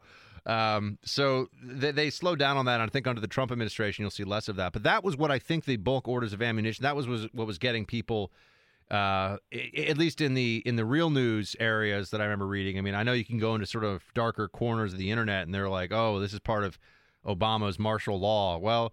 I was saying years ago, guys, anyone who talks about Obama martial law is uh, is not someone you should listen to on anything because there's and I was right. There's no Obama martial law. It never happened. Um, but on yeah, the federal agencies were buying up the weapons. I, I don't know anything about this liberal militia group you mentioned. I've never the only liberal uh, militant like groups that I know of in this country um, are the uh, Antifa groups that have been popping up, and then you know uh, some of the Well, that's what I was worried about. But yeah, there's some goofy group that's been uh, posting videos of them shooting, and it's just funny. You can obviously tell they don't know what they're doing. They're shooting because know in Arizona you can go out into public land and shoot as long as you're off so many miles from the highway. And the videos that they show, they're shooting in the mountains. They're up close, and they're shooting into these mountains that are all rock. Uh, they're all walking around with their fingers on their trigger. They're turning around with barrels pointing, and it's just oh really gosh, ridiculous. that sounds that, that's that's that's not good. That sounds like an accident waiting to happen. But yeah, I, I don't know. Uh, Exactly. I don't know. I don't know anything about them, Jason. But Shield Time, man. Thank you for calling in. Uh, wish I, I don't have any more on that. That's one thing. Having been around some uh, some armed armed folks on uh, I've been around lots of them in the uh, in the third world and uh, had be had to uh, be around them as they were as they were carrying weapons. It is always um, a bit unsettling when you see the way that we are used to in this country. Uh, anyone who has even rudimentary firearms training has a certain sense about muzzle discipline and uh, finger off the trigger, and um, that doesn't that is not a universal thing around the world. And you can be in countries where all of a sudden you're walking around and you're like, wow, there's a lot of guys that are part of the uh, the part of the army here, and they all carry around their AK-47s like they're like they watch this in a movie, and this is day one because they've got like their finger on the trigger and they're sweeping people with their muzzles left and right, and you're, it's that could be a little that could be a little spicy. Um, just thinking back to some of the old days here. John in Mississippi, good to have you, sir. Buck, how you doing? I'm good, man. Cinco de Mayo. I'm I'm I'm, I'm gonna go solo or not, man. I'm gonna go drink some margaritas after this. Although I go low on the sugar, I think the margaritas can be a little too sweet sometimes. Oh, Well, I agree there. Uh, got a quick quote. Hopefully, it's not too easy. A quick movie question. First, I just want to say I'm excited to have found you on this dedicated slot. At least in my area, I've only ever had the opportunity to hear you as a guest host, so I'm really excited to have found you on the slot. Thank you. Uh, the quote: "Put on these sunglasses or start eating that trash can." Ah, I have no idea what that is. What is that? That's They Live. That's Roddy Piper, the big conspiracy. Oh, all right. You got me. I've, I've actually never, I've never seen that movie. I, I've, I will admit okay, it. now you have to watch that movie, and anyone. Wait, but is that a zombie movie or is that an action movie? Well, it's it's the zombie action, sci action sci-fi. I mean, is, is there is there copious use of firearms against the zombies or or not? There, there, or there is. Well, now I guess the definition of copious. There is definitely firearm usage. There are explosions. Uh, you know, it's action sci-fi. If it's pure, pure action, maybe I cheated. It's action sci-fi. No, that's all right. That we'll, we'll give you. That's that's good. Um, and yeah, I remember Roddy Ray Piper. Okay. I, I went for a few years. I remember I was I used to watch the WWE when it was a WWF, so I, I knew all these guys. Yep. Well, let me try and ask the, the quick question if we have time. Yeah, I got Uh, it. Go ahead. Sure. With, with your background um, my background is in computers, and it always either drives me crazy or just cracks me up whenever I would see, in particular, the way hacking is employed, uh, portrayed on TV. And I always just wanted to ask you on one of these uh, semi-open line type days, what you know, uh, what your reaction is to seeing, uh, you know, spy movies and all the Hollywood stuff like that with your background. You know, I I have a hard time with most of this most of the CIA, the fictional CIA stuff that's out there, just because it's usually so far from the mark. Although I will say that, like James Bond, I I will give a lot of allowances to because look, it's fantasy, it's entertainment, it's fun. So I'm not expecting it to be realistic. Sure. But even in the realm of even in the realm of I'm going to suspend disbelief, as they say, for a lot of the stuff. Some of the James Bond movies, just you know, he's like he's on a motorcycle, he's going off a cliff, he's landing in a moving plane, he's taking the plane out of a dive. Yeah, It's just, and, conveniently, someone has placed a jetpack for him to pick up there on the ground. yeah, I mean, you know, I'm all I'm all for you know death-defying stunts and, and cool stuff and, and lasers and ninja kicks and all that, but it needs to be. I'll, I'll accept that a guy who you know like like Pierce Brosnan he used to do it. I'll, I'll accept that a that a guy who looks like he would be much more. Uh, you know, much much more comfortable playing badminton than he does like karate. This is my- also my problem. I'll say with the Taken movies. Right. I mean, Liam Neeson is great, and I even had Liam Neeson quote that we were playing on the show on a regular basis. And the first Taken movie is pretty entertaining. But anybody who thinks a like 65 year old British dude is going to be beating up like 15 Albanian mobsters with his bare hands, and they all have guns. You know, it's like it gets a little too silly. Um, but most a lot most of the CIA spy stuff you see in movies and everything for me is a little. You know, I, I enjoyed Zero Dark Thirty as a movie. I thought that was that was really well done and really good. Um, I like Spy Game with Robert Redford and uh, and Right. Brad Pitt. Um, yeah, there there are a few others that come to mind. I, I watched the first season of Homeland, and then I was just kind of like, ah, you know, really? It, it got a little, you know, it was it was it got got a little off the rails for me. I actually got into the second season, and I'm like, all right, I'm done.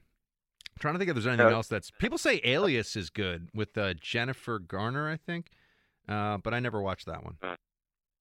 Yeah, but I'll Let check me it out. get five seconds in. Are are eighty are eighty percent of you really like just uh, Rick Moranis and My Blue Heaven? Is that what you're saying? I've actually never seen my Blue Heaven, but I got to run to a Oh, break, no. John. I know, I know, another deficiency. I'm exposing my deficiencies on air here. John Shields, hi. Thank you for calling in. Team got to hit a break. We'll be back right after, and uh, lines are still open 844 900 2825. Stay with me.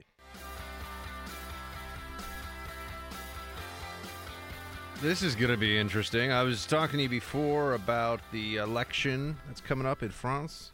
Mais oui, bien sûr. The French election on Sunday is going to be fantastic, merveilleux. Mm, It sounds like uh, Marine Le Pen and Emmanuel Macron were uh, really throwing the brie and baguettes at each other during that debate. It was getting it was getting rough. Um, but this is going to be interesting. Just breaking news, I think, while we're here on the show, which is always fun to break some live news for all of you. From the New York Times, the campaign staff of French presidential candidate Emmanuel Macron said on Friday evening that it had been targeted by a, quote, massive and coordinated hacking operation after internal campaign documents were published online and on social or uh, online on social media. Mr. Macron's staff said in a statement that authentic documents, including internal emails, accounting documents, and contracts, had been published alongside fake documents to sow doubt and disinformation. The statement said that the operation was clearly an attempt at democratic destabilization, similar to what had occurred during the presidential campaign in the United States. Oh my, here we have it. Uh, claims of a massive hack meant to sway the election one way or another. Um, you also have uh, Le Pen, Marine Le Pen. Uh, you have Le Pen saying, wait, where did it go? I have it here. Um, well, they're saying they were hacked too, is the long and the short of it. So I will keep an eye on all this. But this was one of the um, one of the side effects or, or one of the, the corollaries of the Trump election and the, the whole Russia hacking narrative that a lot of people I think didn't pay nearly enough attention to, and that is that now all that you really have to do because the media in this country went overboard and created such a fervor around the uh, Russia hacking, and you know, you had the FBI talking about it, and the intelligence community put out this report, and you still have a lot of Democrats that believe that Hillary would have won if it wasn't for Russia. That's that's a widespread sentiment. You you have some members of Congress that at least pretend to believe it, whether they really do or not is a a separate question. But now all you have to do to throw the integrity of an election into doubt is to engage in some form of hacking and publicize it. And then whoever loses is automatically in a position to say, see, it wasn't a fair election. So no matter what, the door is open for undermining the integrity of the election process itself, and it's very easy now. What people don't spend enough time in the media in this country, in particular, thinking about is just how difficult it is to affect perception of an electorate like in this country, in France too, but in a large developed country with all these different media outlets, that one instance of hacking and the release of some emails would change the minds of enough people uh, to switch the election one way or another is just a, a leap. Um, we'll see what comes out of the uh, Macron campaign tranche here. I think WikiLeaks is posting it, so yeah, WikiLeaks seems to be involved in this. Or WikiLeaks is doing something with it. I, I got to check. This is all breaking, like I said. But trust me, no matter what happens now on Sunday in France, there will be a lot of a lot of theories, some conspiracy, others based on the facts that this election in France, just like there are those in this country who believe that hackers, perhaps even Russian hackers, uh, tainted things. That now uh, you have well depends on who's been, who's been hacked and who's been hacked more. Marine Le Pen says that they've been under cyber intrusions as well. So who knows if the election was the way it was supposed to be or not? I mean, cybersecurity is in our modern era, my friends, a central part of the elect the, the integrity of the electoral process now because if people hack into all your stuff, well, is it a fair election? That's what everyone's going to ask. We'll be right back. The Freedom Hut rocks online too.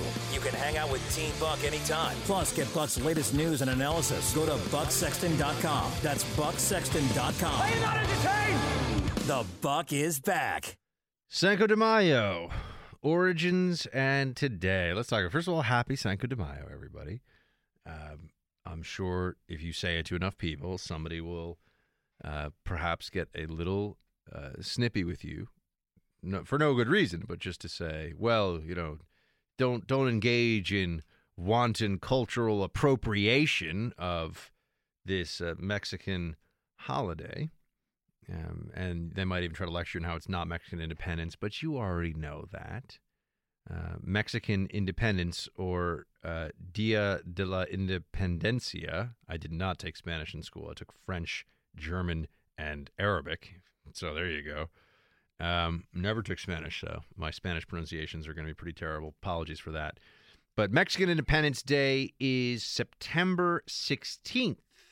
And that is when there was the uprising and a declaration of uh, of independence from the Spanish colonial government back in 1810. So that was quite a ways before the 1862 Battle of Puebla, which is what Cinco de Mayo celebrates. Now, a little bit of the, just the backstory on this, then I'll give you my own little Cinco de Mayo story, which ties into progressivism and uh, campus culture and uh, being in the the teeth of the uh, diversity educator movement, uh, having them come after you. That was an interesting experience as a young as a young lad. Um, so I'll get to that in a second. Though first, Cinco de Mayo. So it's it's the Battle of Puebla during the uh, Franco-Mexican War, which is mid 1860s, 1861 to 1867. Cinco de Mayo obviously happened on May 5th, as we know, in 1862. It's not a huge deal in Mexico. It's really mostly celebrated only in uh, Puebla State, which is down in the southeast of the country. Also where the city of Veracruz or True Cross uh, was found, and that ties in a little bit to well, that ties into the story here. So what happened? You get Benito Juarez, uh, who uh, becomes elected president of Mexico in 1861. The country's in really, really rough shape, and so they default. See, because that's what happens in countries when you go beyond your financial obligations. Just a little aside here. You run up debts that are too high, and you may find yourself in a position where you can't pay them back and you default, and then your creditors, and then you can't get credit, and then you have all kinds of financial strife. Uh, but in the mid 19th century, when you still have colonial powers like France, Britain, and Spain, it's not like you default and you just deal with the economic pain and maybe there's some there's some uh, frosty meetings at the IMF or something. Oh no, no, they they come after you in the mid 19th century. So France, Britain, and Spain sent uh, forces to Veracruz, Mexico, in Puebla State. Uh, they wanted the money. And the British and the and the Spanish said, "All right, well, we'll we'll leave, we'll go." But the French, under Napoleon Troisième, Napoleon III, he was uh, named for the great Napoleon who came before him, but Napoleon III was not nearly as uh, fantastic.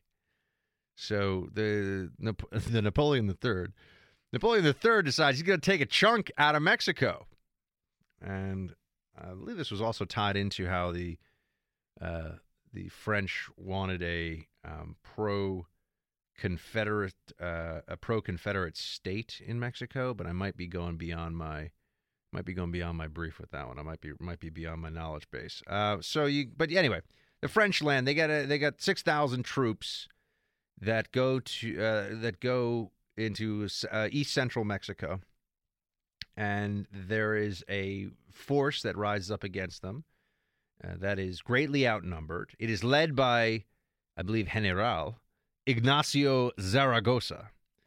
And they fort- they they build up this town, they man the ramparts, and they get all ready for this French assault. And on Cinco de Mayo, 1862, uh, the fight happens. It was just a one day affair. The French lost about 500 soldiers. The Mexican forces lost about 100. Some of you are probably sitting around thinking, uh, okay, by by battle standards in really any period, that's a pretty minor. That's a pretty minor, uh, you know, for a major engagement between between nation, or sorry, not for for for an engagement between major nations. This is obviously not a major engagement. That that's not that many uh, casualties. That that's pretty limited. I mean, this is during the period of the Civil War, right? So we can imagine. You look at back uh, at you know battles during the Civil War, Gettysburg and Antietam, and all these places, and huge, uh, huge conflicts with tremendous casualties. Uh, 500 soldiers on the French side and 100 on the Mexican side. You wouldn't think this would necessarily get all that much attention in the history books. Now, here's how. Here's how it does get attention, or why it gets attention, and then we'll get into mar- you know how it became margaritas and um, I, you know, there, there's a level of of cultural appropriation that's okay. I think because we all celebrate food because we like to eat, we can you can always get away with appropriating food. Although there have been some complaints in places about, you know, how serving General Tso chicken in a cafeteria on a campus is cultural appropriation, or uh, calling it uh, Asian cuisine gets people upset because Asia's so big and there's different many different cuisines from nation from nationalities and and uh, ethnic groups inside of Asia. So to call it Asian cuisine is, you know, so people always find something to be upset about, right? There's always some way to criticize stuff. Anyway, so how does uh, Cinco de Mayo become a thing?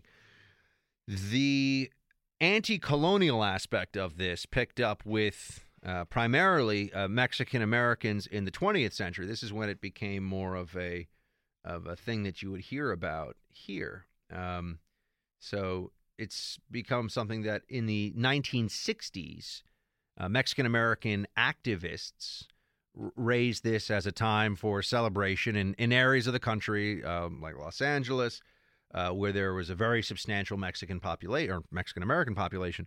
Um, and the anti colonial roots had resonance. And if you talk about the 1960s and anti colonialism as an ideology, across the board gained a lot of resonance and prominence then. But in this instance, it's really a, that's why there was this um, this movement by the activists to say, see, this is Mexico was standing up against imperial uh, imperial acts by foreign powers then and, and should now and defended its culture then and should now.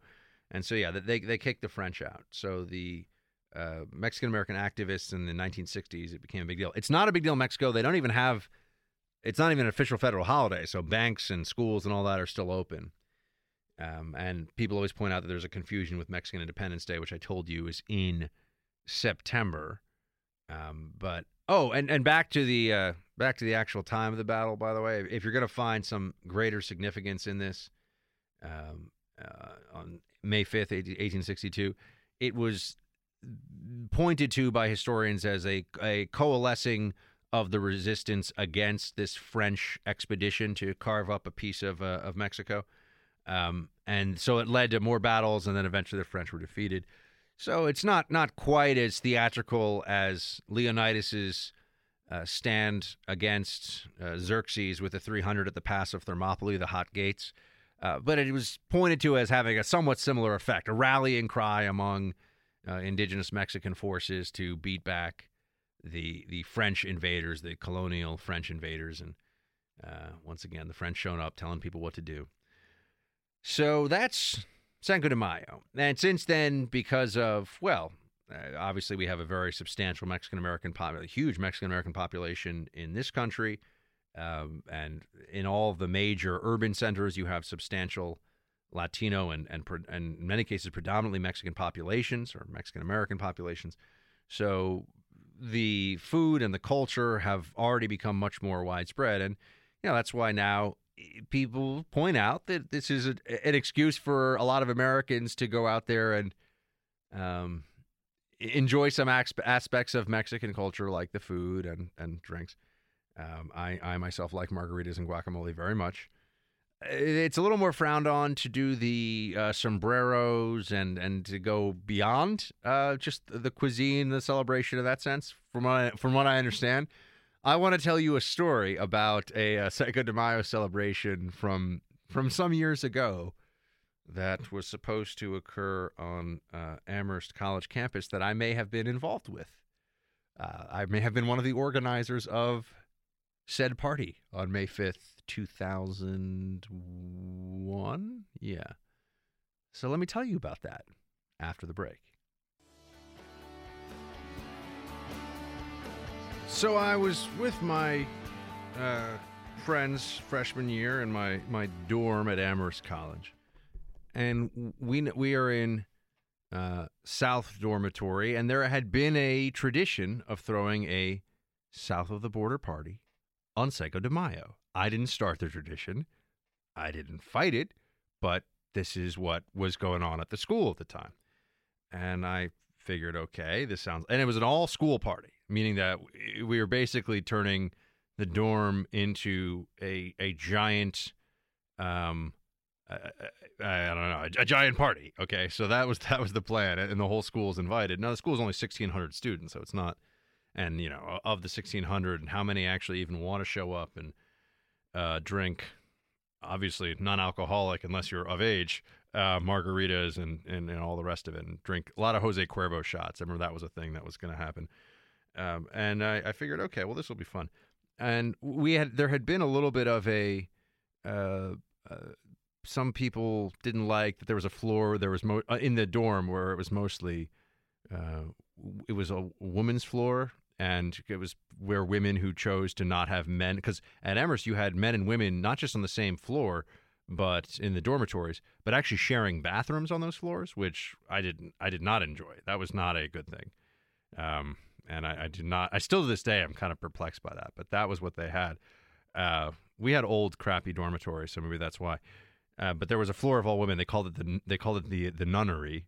So that that got around. So we had already. I, I knew that people were. Little, there was a little bit of a sensitivity around certain things. It's a very sensitive campus. I mean, you offend the wrong person, and you're going to hear about it. You know, offend the wrong group, you're going to hear about it via protests and sit-ins. This is where I learned about sit-ins as well, where people will uh, find a means to uh, force their force their grievances upon you by clogging up either a place where people want to sit or taking up the, the one that I remember was in the cafeteria. There's only one cafeteria, and like I said, 1,600 students. So if everyone or they assume that people will be coming and going.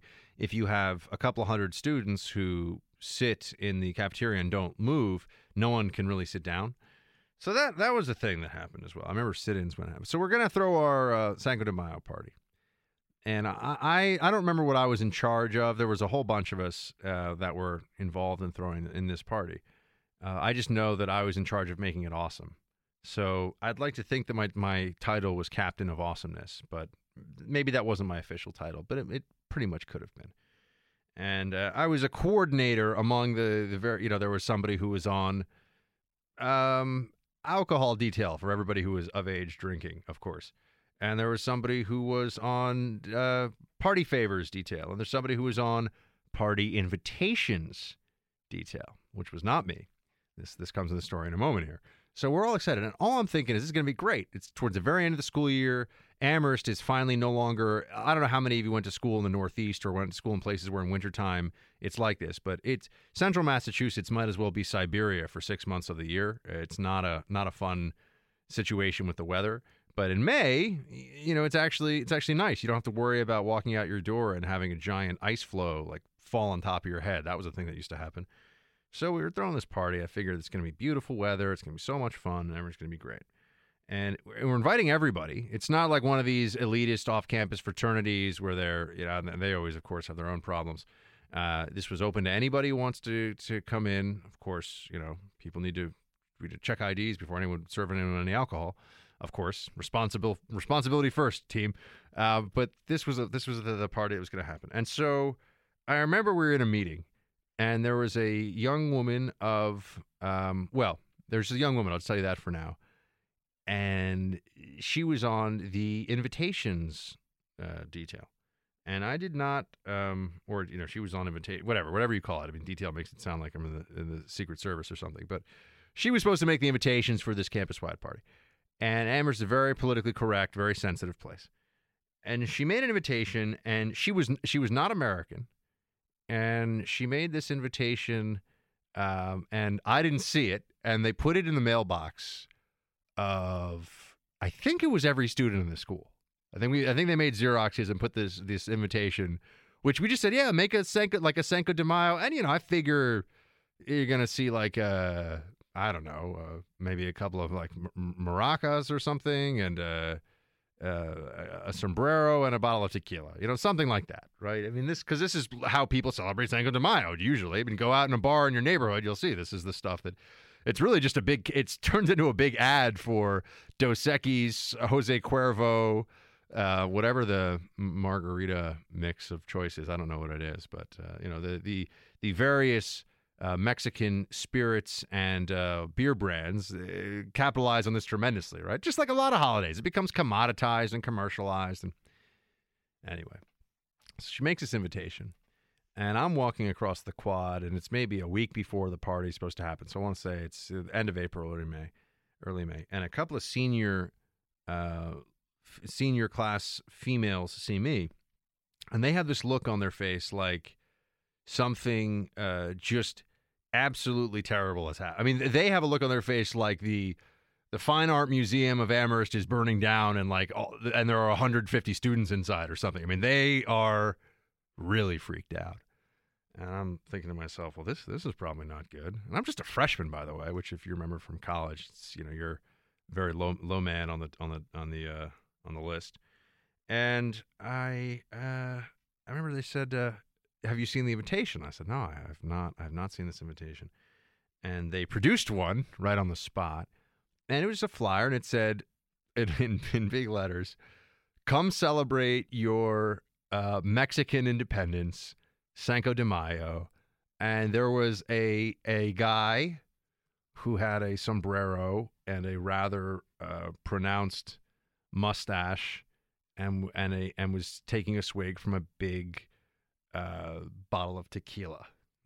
And they, the school went into, the school definitely freaked out. Uh, there were I remember we used to have this. This is in the earlier days of Facebook and and you know internet usage on campus, and there was one main campus website, and I remember seeing on the uh, the chat rooms about Cinco de Mayo how just this was how it was so terrible and so racist, and it's not Mexican independence, and how could anyone make such a stupid mistake? And I mean, it was just, ooh, it got it got hot, and there there was some there was some heat in this one, and. uh what ended up happening was then it turned into well what are they going to do and i had i will tell you that i had been to uh, countless social events at Amherst at this point in time where alcohol was very freely available as it is on almost every college campus in the country uh, but it was made clear uh, to the organizers of the party that if there was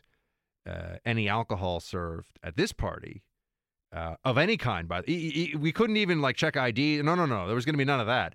Any alcohol served at this party, and they weren't going to. It wasn't going to be a college matter. They were going to let the town police come and arrest people. I was like, okay, well, that's a first. Uh, so they, that was the initial response that that I heard about from, I don't know, various deans or, or, or administrators.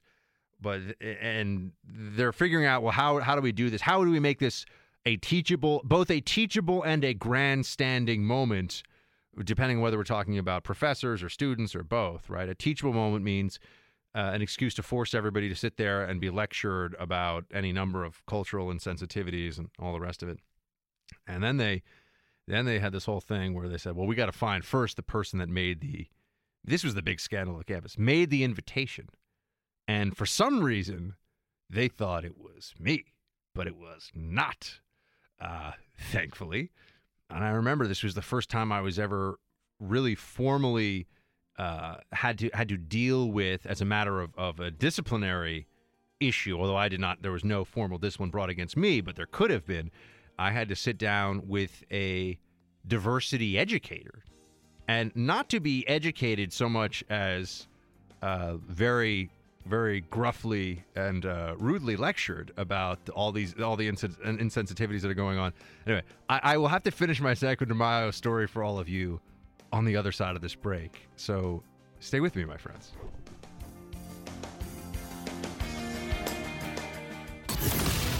Welcome back to the Freedom Hut on an island of liberty where you're the party and it's full of fellow patriots. Buck Sexton kicks it off. So I'm trying to throw a Cinco de Mayo party. I know I say Cinco sometimes because I'm used to French. sank instead of sink. Uh, so I'm trying to throw a, a, Cinco de Mayo party for the whole campus. I'm, I'm not the only one, by the The whole dorm is throwing this thing. So I, I'm just uh, somewhat visible as a, well, as a well-known white Republican male in a place where that's uncommon. Uh, and there's there's a party that's supposed to happen, and people are offended. And I mean, the whole campus is offended. I mean, I think the town newspaper probably they're writing about this thing. I mean, it was the scandal. It was the talk of the town, and not in a good way because these invitations went out there. And I sat down with this diversity educator, and he was very, uh, he's very short with me, um, and uh, said, you know, this is the kind of this is the kind of thing that can get somebody uh, suspended because there's no place for this kind of hostile environment on campus. You know, take that, that sort of tone. And I was like, well, what do you mean? I, I didn't do anything. You know, I didn't do anything. He goes, well, aren't you the one behind the invitation? I said, no. And as an aside, before I go into what happened with the person who was in charge of the invitation, um, who didn't run it by anybody and decided to just Xerox this thing and put it in like, you know, a thousand mailboxes. Uh, this is back in the Stone Age, my friends, when we had to use paper. You know, like now it would obviously be an Evite, which would also, I would assume, facilitate this invitation finding its way probably into like the Boston Globe and any number of other places very quickly. It would, in the social media age we're in now, oh, this would have gotten everywhere. Um, but because of you know, it was this is like, uh, I mean, people were taking chariots to school instead of cars. I mean, this is 15 years ago now. Uh, if you had a cell phone, it looked like you were calling in and calling in an airstrike or something. I mean, it was huge. It was like a heavy, a heavy device that you needed a, a shoulder bag to carry. Uh, so it's very different now. Um, so we're, I sit down with this diversity educator. I had never dealt with them before, except in, I, I never dealt with them before, uh, except in like the first day of school when we had these mandatory lectures on as you know the patriarchy and like white male oppression and uh, you know how we're all um, just like one one step away from being a sexual assault, uh, you know, uh, uh, perpetrator without even knowing it. I mean, a lot of like really not not particularly uh, fair-minded or helpful stuff. But that I had to deal with them now, and they were sent on orders from the dean. So now there's disciplinary function, and it's the end of my first year. I really don't want to get any trouble, and they're saying that you could be uh, removed from campus for uh, this kind of. I'm sure today they'd probably say that this was a that that whoever made this invitation might have been guilty of like a hate crime. Although there was nothing again Mexican independence instead of the celebrating the battle of uh, the victory of the Battle of Puebla over Napoleon III, in which there were 500 casualties. Um, but yeah, I mean, so they got that wrong. And then the, the, the drawing of the guy, he was he had a big mustache and a sombrero and a bottle of tequila. So it was, you know, there were some. I understand there's stereotypes. I'm not I'm not saying you'd want to do this. I'm just saying I don't know if it's like someone should get locked up for this. That seems a bit that seems a bit extreme. But they're saying they were they were using all those you know removed from campus, hostile environment, uh, obviously, um, you know violation of the student code of. Uh, you know the, the student code of conduct or the student code of respect at these schools by the way is always only brought up in the context of uh, hurt feelings of aggrieved or oppressed um, groups on campus. It's never it's never brought up though if you're if you're like a Christian that feels like the uh, classes that mock your faith and, and all that. You know, it's never brought up to defend you or what you think. You know, if you want to throw a Reagan party, you better be ready to get picketed. There's never a code of conduct. Hey, why don't we be nice to somebody and let them just do their thing? Um, anyway, so I sit down, and here's what ends up happening: the diversity educator says, "Well, who's who made the invitations?" And everybody knew because we had we had been in a meeting, and people had, you know, I did, I did, you know, people raised their hands and volunteered. And again, I was just like captain of awesomeness. I wasn't really, um, you know, one way or the other. I, I, didn't really have a specific role other than just to make all the magic happen, as I do here in the Freedom Hut. Really, it's not. I, guess captainness of awesome is still my title. I'd like to think. Uh, captainness is not a thing. Uh, so we he finds out the diversity educator guy finds out that the the offender who made the invitation, the insensitive invitation, is a female, uh, foreign, and I believe South Asian student. Uh, so that changes the whole dynamic because now are, are you going to uh, a you going to severely punish a a female foreign uh, minority student over this infraction? That doesn't have the same. I mean, they wanted they wanted to hoist up Buck Sexton and you know make an example of him. They didn't really want to mess with this female student who clearly just didn't think that this was that big a deal, but isn't a isn't a useful target for the purposes of um, making their their broader political point on the campus. So that then throws this whole thing into a, oh gosh, what's going on now? And uh, the back and forth on the campus website, because at that point you could publish anonymously.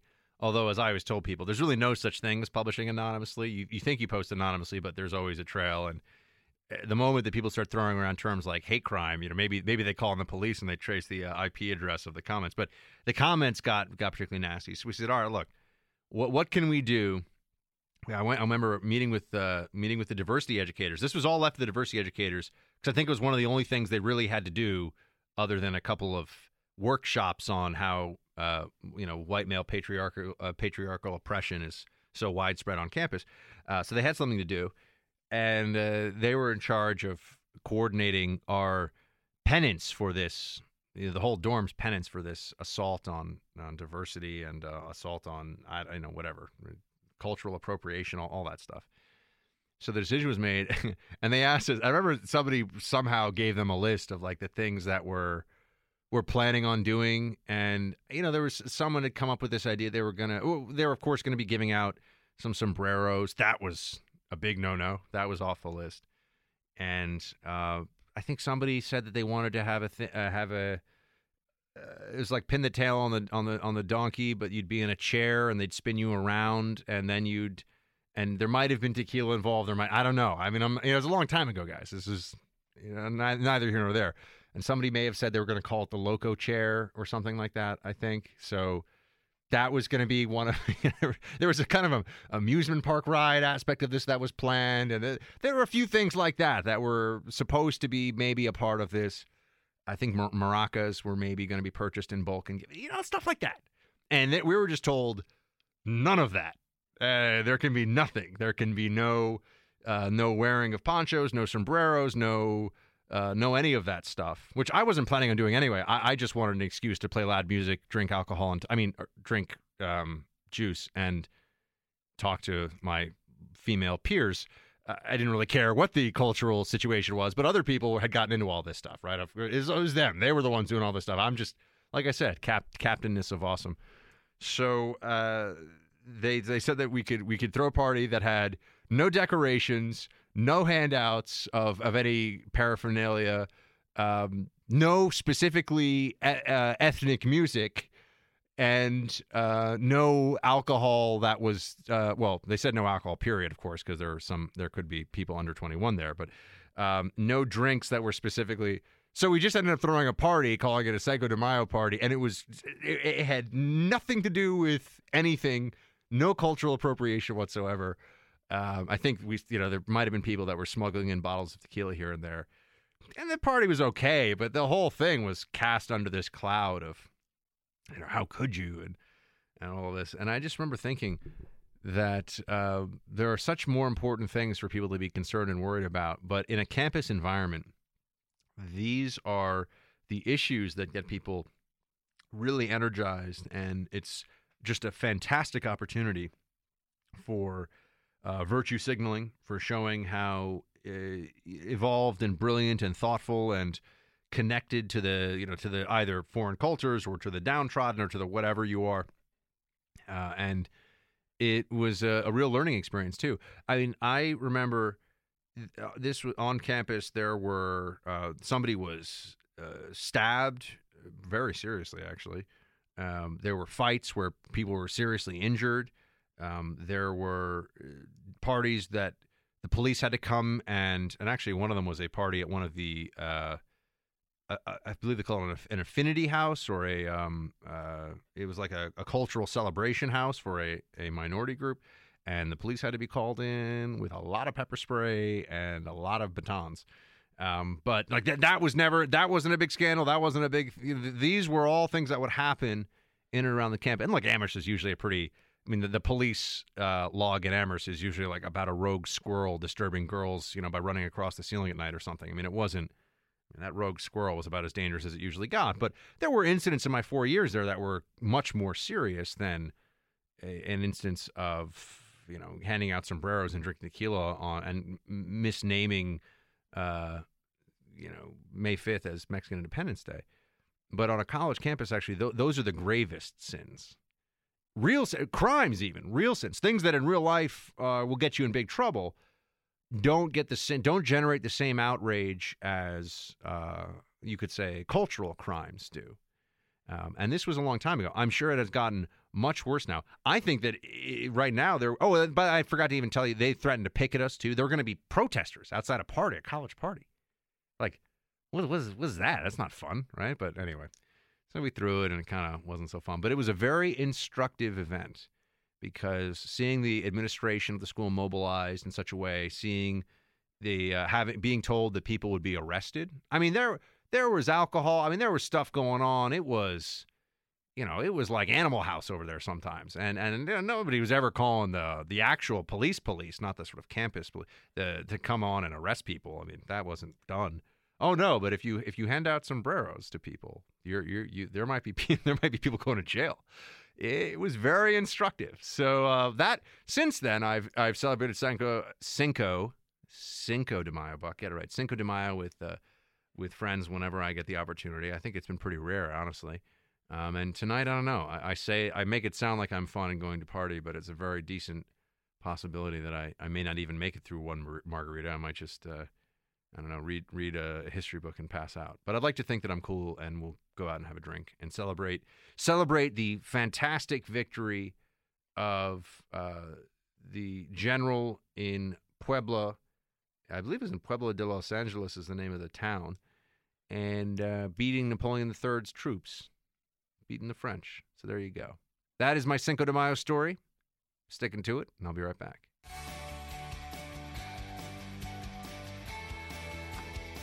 Wow, this is this is really getting interesting actually on this uh, French election leak with Macron.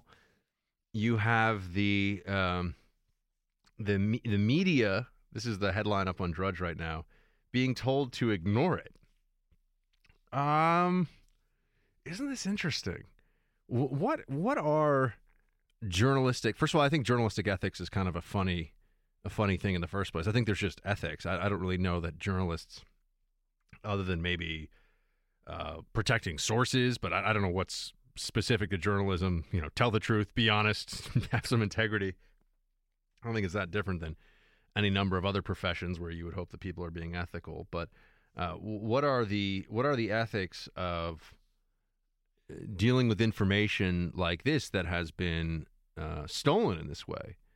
You know, it, it's uh, I, people because someone's going to publish it. So this idea that maybe you'll somehow find a way to to shut it down and uh, and prevent it from becoming a game changer in the election. That, that's just not going to happen. In the in the internet age, it's not going to happen. In the newspaper era, you know, the gatekeepers had so much more power. And I feel like if, you know, the New York Times, the Washington Post, and a few other papers decided they weren't going to run with something, there was a real um, opportunity for them to squelch a story in, in, entirely. Um, but now, once it's out there, once it's been released online, I mean, someone's going to go with it. So, what are you really doing by not? And I wonder what is in these emails. This is what uh, is up on Yahoo News right now. Leading French presidential candidate Emmanuel Macron's campaign said it had been the target of a massive computer hack Friday evening that dumped its campaign emails online one and a half days before voters choose between the centrist and his far right rival, Marine Le Pen. Macron, who extended his lead in the polls over Le Pen on Friday, is seen as the frontrunner in an election billed as the most important in France in decades. All right, now here's the specifics of the leak. Some nine gigabits of data were posted by a user called EM Leaks to Pastebin, a document sharing site that allows anonymous posting. It was not immediately clear who was responsible for posting the data or if any of it was genuine. Um, in a statement, Macron's political movement, En Marche, onwards, confirmed that it had been hacked and it is the victim of a massive and coordinated uh, hack that has given rise to diffusion on social media of various internal information. Well, now you start to get into some, you know, you get into the questions about is it better to know, you know, we, we, transparency about what a campaign is saying and doing. Look, I, I know that hacking is illegal, and I, I, would never, I don't condone it, and um, I, I wouldn't condone it in any context. And um, what do you do though? Uh, wouldn't you want to know? This is the fascinating thing. I mean, if you're a voter in France and someone says, "Well, we have all of the the guy," even if you're a Macron voter, and of, of course you can draw the parallels, my friends, to the, what happened here with Trump and Hillary, right, and the Podesta emails and all that. So we, we're all aware of how this is this is hitting on some very sensitive areas um, it, with the media in this country and how they're going to cover all of this. But I, I would want to know. I would want to know what the truth is as much as I could, even if I was a supporter. So, for example, if there had been a hack of Trump emails right before, and we know that there were some intrusions in the RNC computers, and you know, people have said all that, but uh, if there was a hack of, I don't know, Trump going back and forth with some of his top people, um, would I, and I knew that they were online and I could just click and read them. Am I likely to read them as a voter? I, I think the answer to that has to be yes. Right? You'd rather know the truth. Um, but this now has become a. Uh, it's going to feel, I think, soon like this is a standard, uh, meaning that there will be because all it takes is one person to try to do this, and the scale of the hack doesn't even matter all that much, and you'll get into these dueling narratives over uh, whether it affected the outcome or not. And so, for example, from the Russian perspective, if it really is to expose what Russia and Putin, the Kremlin, thinks is Western hypocrisy when it comes to free and fair elections, then well, they've managed to do that just by creating uncertainty about the outcome and the effect that the hacking has had on the outcome. So they don't. What I'm saying is they don't have to change the outcome. They just have to leave a question out there as where they've changed, and and that that might have an impact. Uh, that might change the way people view uh, some of these elections, at least. Um, and uh, and we'll see. But this French election going on on Sunday is going to be uh, more. It could be closer and more interesting than anybody had thought up to this point. And if Le Pen wins, by the way, oh my gosh, they're going to be.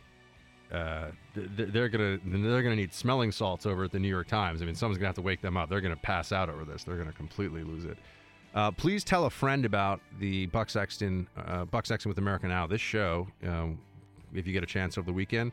Also, if you're listening, uh, go click on the downloadable version of the show on iTunes. You can subscribe, which would be the best thing, and it really helps the show and encourages me when I see those subscriber numbers going up week after week, as they have been. Also on bucksexton.com, we post stories all throughout the day, and uh, I write there, and there are other posts that go up. Have a fantastic weekend. Happy Cinco de Mayo. Excited to join you all Monday. Shields high.